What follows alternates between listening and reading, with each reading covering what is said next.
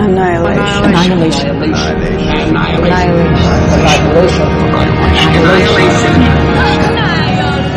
One minute at a time. Olivier Metra's Waltz of Roses sheds in a rhythmic shower the very petals of the flower, and all is roses, the rouge of petals in a shower. Down the long hall the dance returning rounds the full circle, rounds the perfect rows of lights and sounds, the rose returning into the circle of its rounds. Alone, apart, one dancer watches her mirrored, morbid grace.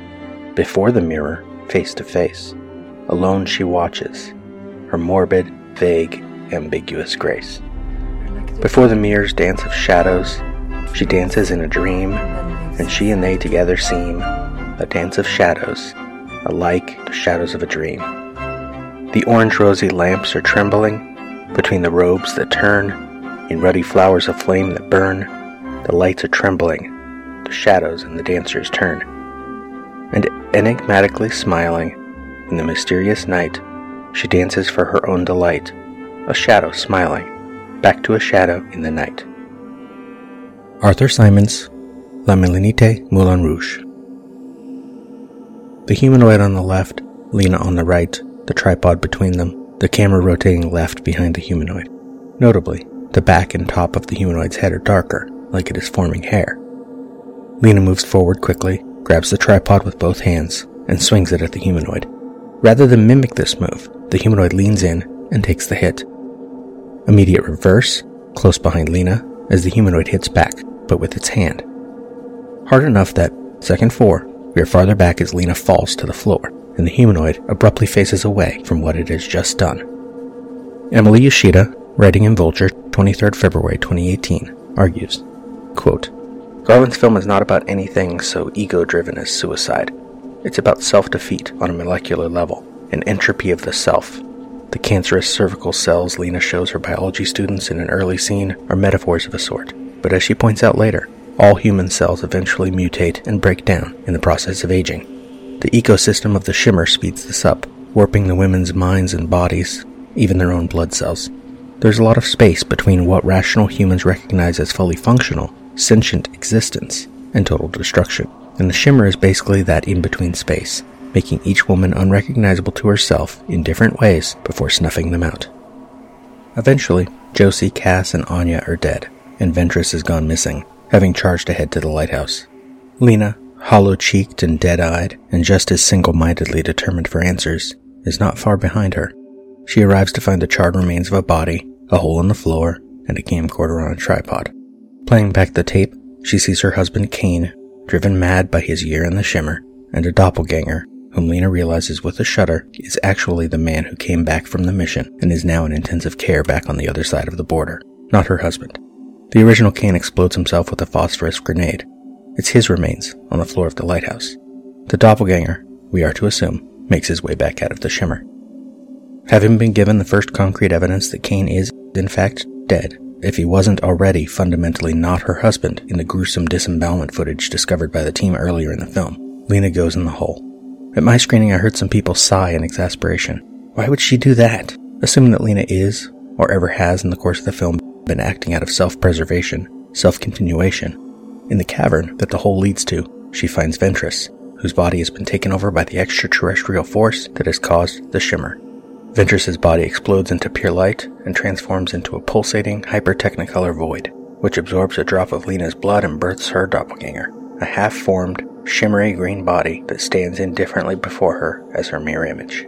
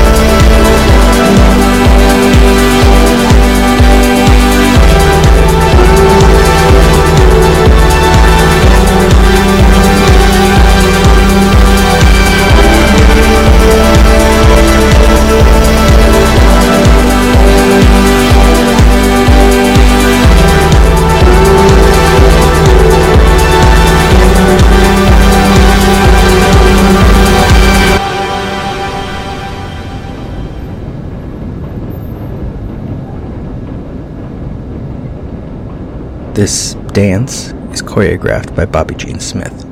Caroline Madden writes on Screen Queen, 6th April 2018, quote, Smith attended Juilliard with Oscar Isaac, who co-stars in Annihilation as Natalie Portman's estranged military officer husband, and Isaac collaborated on a dance without any movement called Arrowed. It was filmed by Danish documentarian Elvira Lind, who was Isaac's girlfriend at the time and is now his wife.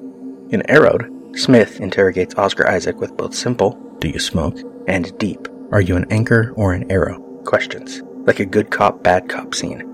That same year, Elvira Lind began work on the documentary Bobbi Jene, which follows Smith as she struggles with her decision to leave her Tel Aviv performance troupe for New York City and maintain a long distance relationship with her boyfriend. It won the 2017 Tribeca Film Festival Best Documentary Feature Award. I had wanted to do a project about a woman for a while, and when I met Bobby and had seen her work, I knew there could be no other.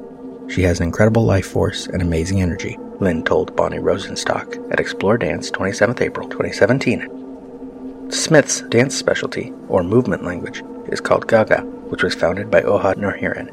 One of Smith's most evocative dances in the documentary, where she writhes and pushes against a concrete wall, bears a striking resemblance to the final scene in Annihilation. Lena tries to exit the lighthouse, but the alien, fearing abandonment, runs up to her and slams her into the door, smothering Lena so much that she can barely breathe and falls into unconsciousness. Smith says, Gaga gives you keys that you didn't know you lost. It helps you connect your pleasure and pain and your effort. It connects you to your weakness, fragility, and to your immense power. The aesthetic of Gaga can certainly be seen in Lena and the alien's violent yet passionate face off. Lena's doppelganger represents her weakness, her infidelity, her depression, her self destructive nature, and she fights against that with all the power she has. There is pleasure, or something good, in their confrontation, because it marks the first time Lena truly wants to live. Without Bobbi Jene Smith's amazing full body, almost primal choreography, the ending of Annihilation would not be nearly as captivating. Regarding Gaga, Martha Schabas describes the technique for the Globe and Mail, 6 January 2017. Quote, Instead of a dance technique that uses steps and positions, like ballet, Gaga relies on concepts and abstract interpretation to make movement. Israeli choreographer Ohad Naharin describes his famous dance language as an anti-technique that doesn't care about style. For the acclaimed Tel Aviv-based Batsheva Dance Company, of which Naharin has been artistic director since 1990, Gaga is both a matter of daily training and the starting point for new choreography. Since formal perfection is never the end goal, the form has also become a movement craze for non-dancers, with classes led by certified practitioners around the world. But there's nothing lax about Gaga's methodology. One of the things that makes Batsheva so exquisite is the degree of physical rigor the company achieves by pushing the limits of what their bodies can feel and express. End quote. Naharin goes further, explaining to Schabas, quote, Gaga came from the necessity to communicate with the people I work with. I needed to take care of their bodies and my body. It became something that really reflects on how and why we dance, and it has a lot to do with going beyond familiar limits. We couldn't have done this without Gaga and without the toolbox of Gaga. I don't call Gaga a technique. I call it a language that evolves. We keep looking for new ideas, and we have no difficulty letting go of old ideas. For example, instead of saying the flow of energy, you can just say a word. It's kind of a shortcut to describe something that doesn't have a closed idea or doesn't have an opinion. It's more like something that helps you to listen to your body in a particular way. It's not about style. Some codes of dance limit you because they lock you in a style. The whole idea of Gaga is to appear as though you have no style. End quote. It is about expression here in the moment. Lena knocked down by this thing that has not quite formed itself but is becoming her. The humanoid matching violence to violence. But does it understand the implication of such actions? Is that why it turns away? The camera backs into the sunlight from the hole above the stairs, and the screen is washed out. And fades back in, closer to the stairs, camera descending to find the humanoid standing in direct rays of sunshine that should not be as direct as they are. They were above the hole in the floor before and should be moving around the lighthouse, not downward. The sun is not rising. Except maybe this is another iteration, another presumption, another Lena doppelganger fighting another Lena, and the fight is always the same. The newborn humanoid blocks Lena from leaving, Lena lashes out, the humanoid also lashes out but regrets it because the weight of Lena's depression and Lena's guilt is all wrapped up with the weight of the shimmer and the humanoid just doesn't know its own strength yet. What is Lena to the humanoid? Its creator, its mother, its explorer, its enemy, and now she is on the ground because of it. It turns away, but enlightenment is there, realistic timing of the sun's movement be damned, and the humanoid knows what it must do, what it must be. The previously cited Emily Yoshida describes this moment. Quote, I found the double to be more terrifying than the human scream emitting bear boar that the team encounters earlier in the film.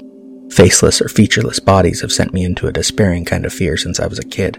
But the fight that ensues, which is not a fight so much as it is Lena's double literally getting in her own way, I found to be perhaps the most searing expression of depression and self destructive tendencies I've ever seen visualized. The double isn't sentient, it is a projection. It's all Lena, which makes it all the more terrifying. At one point, Lena runs for the door, but before she can open it, she's pinned to the wall by her double, running up behind her with equal force. Smith's choreography is brutal and heartbreaking and relentless. Lena, who all this time has assumed this mission was about avenging her husband or finishing what he had started, is overwhelmed by the weight of her own self. Playing over all this, and matching Smith's choreography in intensity, is Ben Salisbury and Geoff Barrow's score. In a piece entitled The Alien, it grows to a shimmering, appropriately, wall of backward looping strings, punctuated by what will heretofore be known as the annihilation noise and sounds like the multicolored explosions of lichen that burp up out of the shimmer's altered landscape. The combination is overwhelming. The shimmer is not an environment where humans can remain stable for long. They all break down one way or another, and the music and visuals seek to replicate the titular annihilation. You feel pushed up against that wall along with Lena. The humanoid slowly turns to the left and crouches down beside Lena as it moves to lie beside her in a mirrored pose. Its eyeless face remains fixated on Lena as it moves. Second 31, it is on the ground. Foreground left, Lena's head and shoulders, then the humanoid, then Kane's burned body in the background right. We immediately reverse, humanoid head and shoulders at right, Lena past it, stirring and rising. The humanoid copies each movement, onto its elbows, onto its hands. Reverse, second 39, and the humanoid is still mostly featureless, but it is clearly feminine. Lena raises her head and looks at the humanoid. The humanoid raises its head and looks at Lena. Quick reverse, second 42, as Lena gasps, then immediately gets her feet beneath her and makes a dash for the door. Cut to handheld camera, angled from near the door, as Lena dashes toward left of camera. The humanoid gets to its feet and follows. Then reverse, behind the humanoid at Lena, as Lena reaches the door and the humanoid reaches Lena. Cut to side angle from their right, as Lena opens the door partly, but the humanoid stops her, slams the door shut, slams Lena against it. Cut to reverse, side angle from their left, Lena pressed against the door, the humanoid pressed up against her. It is violent, it is sexual, it is oppressive, smothering, but may be comforting as well. David Sims, The Atlantic, 25th December 2018. Quote, In doing battle with her duplicate, her internal conflicts are made literal the unknowable world of the Shimmer is certainly extraterrestrial, but Garland knows that the most interesting thing about the place is what it reflects about trespassers like Lena. Weaponizing her fears against her is the smartest and scariest adaptation decision Garland made. And it is Lena's fear, Lena's grief, whatever hope has replaced Lena's grief, and Lena's guilt, and so many other negative feelings and urges rolled into this deadly embrace. Pressed up against the door, the pose takes on a feeling of sexual violence, an intimacy that combines pain and pleasure, all the weight of all of Lena's problems pressing down on her at once. And she has two choices give in, be smothered, die, or push back, escape, live. The humanoid slams its body harder against Lena, its hand on Lena's hand on the wood of the door. Lena grits her teeth, breathes hard, and we cut second 50 to a wide shot. The tripod is gone, the stairs are barely at the edge of frame, It is an open space, and the humanoid is small in the frame, but Lena is smaller, almost invisible beyond the humanoid. The struggle is subtler from afar. With a different soundtrack and taken out of context, this shot could be more sex than violence. Lena's grunts would remain the same. Second 53, close from the left again. Lena pushing away from the door.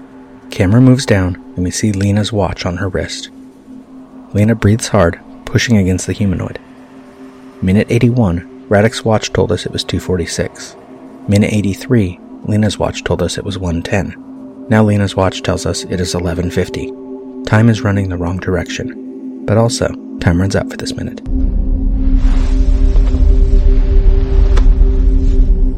We spoke. What was it we said? Wordlessly watching, he waits by the window and wonders at the empty place inside.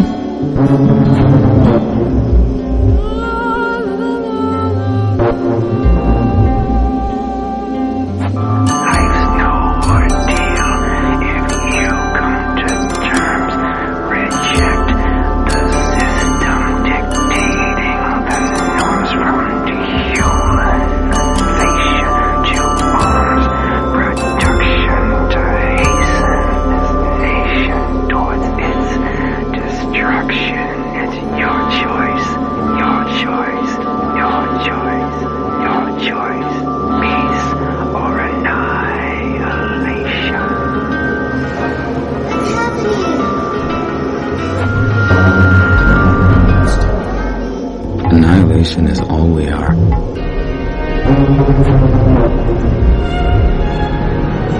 Annihilation.